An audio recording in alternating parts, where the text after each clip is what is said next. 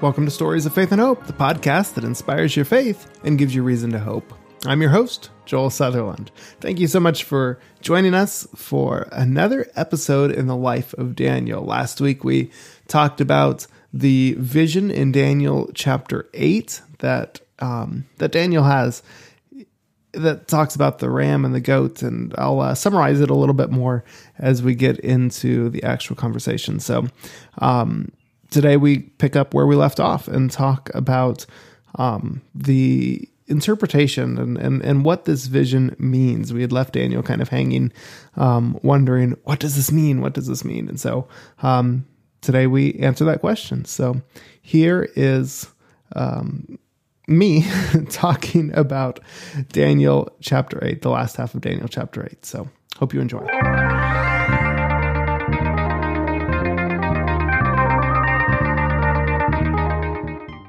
We had gone through this vision just as a recap to remind you what we've gone through so far. Daniel 8, we see another vision of Daniel's, and it's of two animals, a ram and a goat.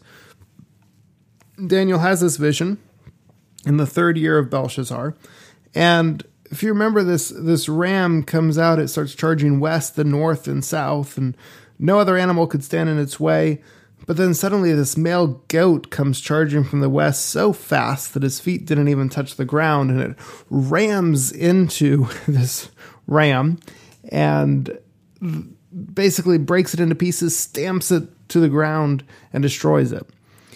Well, pretty soon the horns on this um, this male goat, the, the the one horn turns into four. And then there's this little horn that comes out, and um, and then there's this per- time of persecution and and uh, the services of the temple ceased things like that because of this little horn. So oh and we have this question there shortly before we ended. Um, it says how long will god let the little horn persecute his people? And how long will the little horn be allowed to transgress to rebelliously and pervert the truth about god and the heavenly sanctuary? And the answer that was given was 2,300 prophetic days, which represent actual years. God will restore the truth about the heavenly sanctuary to its rightful place. And then we have this thing where, where Daniel's wanting to know more about this vision, what it means. And we ended with verse 18 and 19. This is Daniel chapter 8, verses 18 and, well, actually 17. Let's go back to 17. Daniel falls to his knees, his face is on the ground. But Gabriel comes over, and, and we read from the Clear Word Bible. So this is from the Clear Word Bible, Daniel 8, and we're in verse 17. Gabriel says, Daniel, though you don't understand everything, all you need to know for now is that the vision extends to the time of the end. This conversation took place while I was still in vision in a trance. Then he touched me and stood me on my feet. He continued, First, I want you to understand what will happen in the future. Behind and above all the fury and passions of nations, God is still in control. But the last part of the vision applies to the time of the end, and you don't have to concern yourself about it. That's where we ended last time, was a reminder that God is in control, and that the last part of this vision, the part that was really terrifying Daniel, was at the time of the end, so Daniel didn't have to worry about it.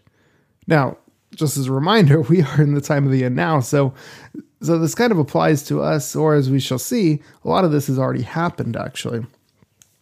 But Gabriel continues. This is Daniel chapter 8 and verse 20. As far as the near future is concerned, the ram you saw with the two horns represents the joint kingdom of the Medes and Persians. Have we heard about them before? Yeah. So if you remember, we've gone through this sequence several times. We had Daniel chapter 2 with Nebuchadnezzar's vision of the image. Each of the metals represented a kingdom. We had Babylon, Medo Persia, Greece, Rome, and then finally the divided empire of Rome, which became uh, modern Europe. And then we had Daniel 7 that had the same progression, except this time instead of metals, it was beasts. And we had the lion represented Babylon, the bear that represented Medo Persia, the leopard that represented Greece, the um, an indescribable, terrible beast that represented Rome, with the little horn power that we learned represented the um, Roman Catholic Church system, the papal system. And then um, here we have Daniel 8, and it looks like we have the same sequence again, except if you remember, this is the third year of Belshazzar that Daniel has this vision. Bel- Belshazzar was the last king of Babylon. Now we're going to get into what happens next because that'll be our next story here on the life of Daniel. Daniel chapter 5 will be going to after this one, and we'll find out what happens to Belshazzar. He didn't last very long, and Medo Persia came in and took over Babylon. So this vision doesn't even mention Babylon. He's not even worth mentioning. So they go straight to Medo Persia. So this one starts at, at Medo Persia. And this ram represents this kingdom. Verse 21 The goat represents the kingdom of Greece that is yet to come. The great horn between its eyes represents his first king. So, who was the first king of Greece? Good. Alexander the Great. Now, we know Alexander the Great. He's someone that, you know, we talk a lot about. He's very famous. He, you know, conquered the world by the age of 30. He was an incredible general. I mean, they have, you know, just the mechanics, mechanical devices that Greece was able to develop were incredible. Um, he he also was very physically brave and and and had stamina. It's been said that um, that there was one one of his generals was killed in the siege of Tyre in the act of pressing through a breach in the city wall, and Alexander unhesitatingly stepped into his place. Also, Alexander could march all night. Once he led his cal- cavalry with scarcely a pause on a chase that lasted for three days and four nights. And that's just incredible to me how someone could do that. And yeah, this was Alexander. But as you know, he ended up dying at the age of 33 um, and didn't really leave much of a plan on what would happen to the kingdom after his death. And so this, the, the Bible continues, Daniel chapter 8, verse 22. After its first king dies, so after Alexander dies, the kingdom will be divided. Following a struggle among his commanders, it will be governed by four lesser kings, but they will not rule the kingdom with the same power. As their kingdom weakens, another kingdom will slowly rise and conquer many kingdoms. After this, a very bold little king will come and take over who is full of intrigue, even claiming to understand divine mysteries. All right, so let's let's think about this and let's think about it in the context of what we've already learned in parallel passages. We've already studied Daniel 2, we've already studied Daniel 7. So we know the progression here. We know that after Greece, what follows? Rome. All right, so if we go back into the actual vision, it talks about um, it says, But at the height of his power, this is Daniel 8, verse 8, the huge horn broke off. Remember, the goat only had one horn that represented Alexander, and in its place, four little horns came up, each one pointing in the direction of the four winds. That represents his four commanders. Then the wind from the west blew stronger, and out of it came a little horn, which soon grew bigger and stronger than the other four horns combined. And as it grew, it first pointed south, then east, and finally toward the promised land. It grew so strong that it challenged the power of heaven and trampled on the people of God. It got to the place where it even stood up against the Prince of Heaven, putting an end to the daily sacrifices and later destroying the temple. All right, so that was the vision, and and this is Gabriel's interpretation: is that you know these four lesser kings will rule. Those were Alexander's four generals, and we know that they were kind of weak, weak kings. And it says, as their kingdom weakens, verse 23, 23, another kingdom will slowly arise and conquer many kingdoms. So if if we're going in the same succession of events that has been happening, who is this kingdom? That's obviously Rome. Uh, in the vision, it said that it comes from the west, the western wind would blow. And so obviously, Rome is west of Greece.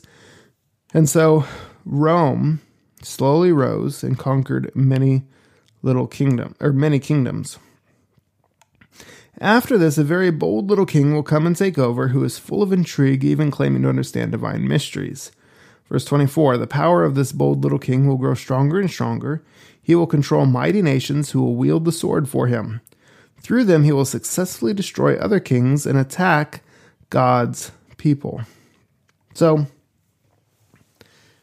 if we were to understand the, the parallel between Daniel 8 and Daniel 7, this bold little king sounds an awful lot like the the little horn power of Daniel 7, which we learned was the papacy. But Daniel 8 doesn't really distinguish. It says this little horn comes up, which obviously represents Rome, but even uh, in, in the description here, at the beginning of this king's power, it, it seems to fit Rome. But as it goes on, it doesn't quite fit anymore. It's almost like in Daniel 8, God's combining the Roman Empire with the papal church. But why? Why would he do that? Well, the Roman Empire obviously was divided, gave way, kind of crumbled.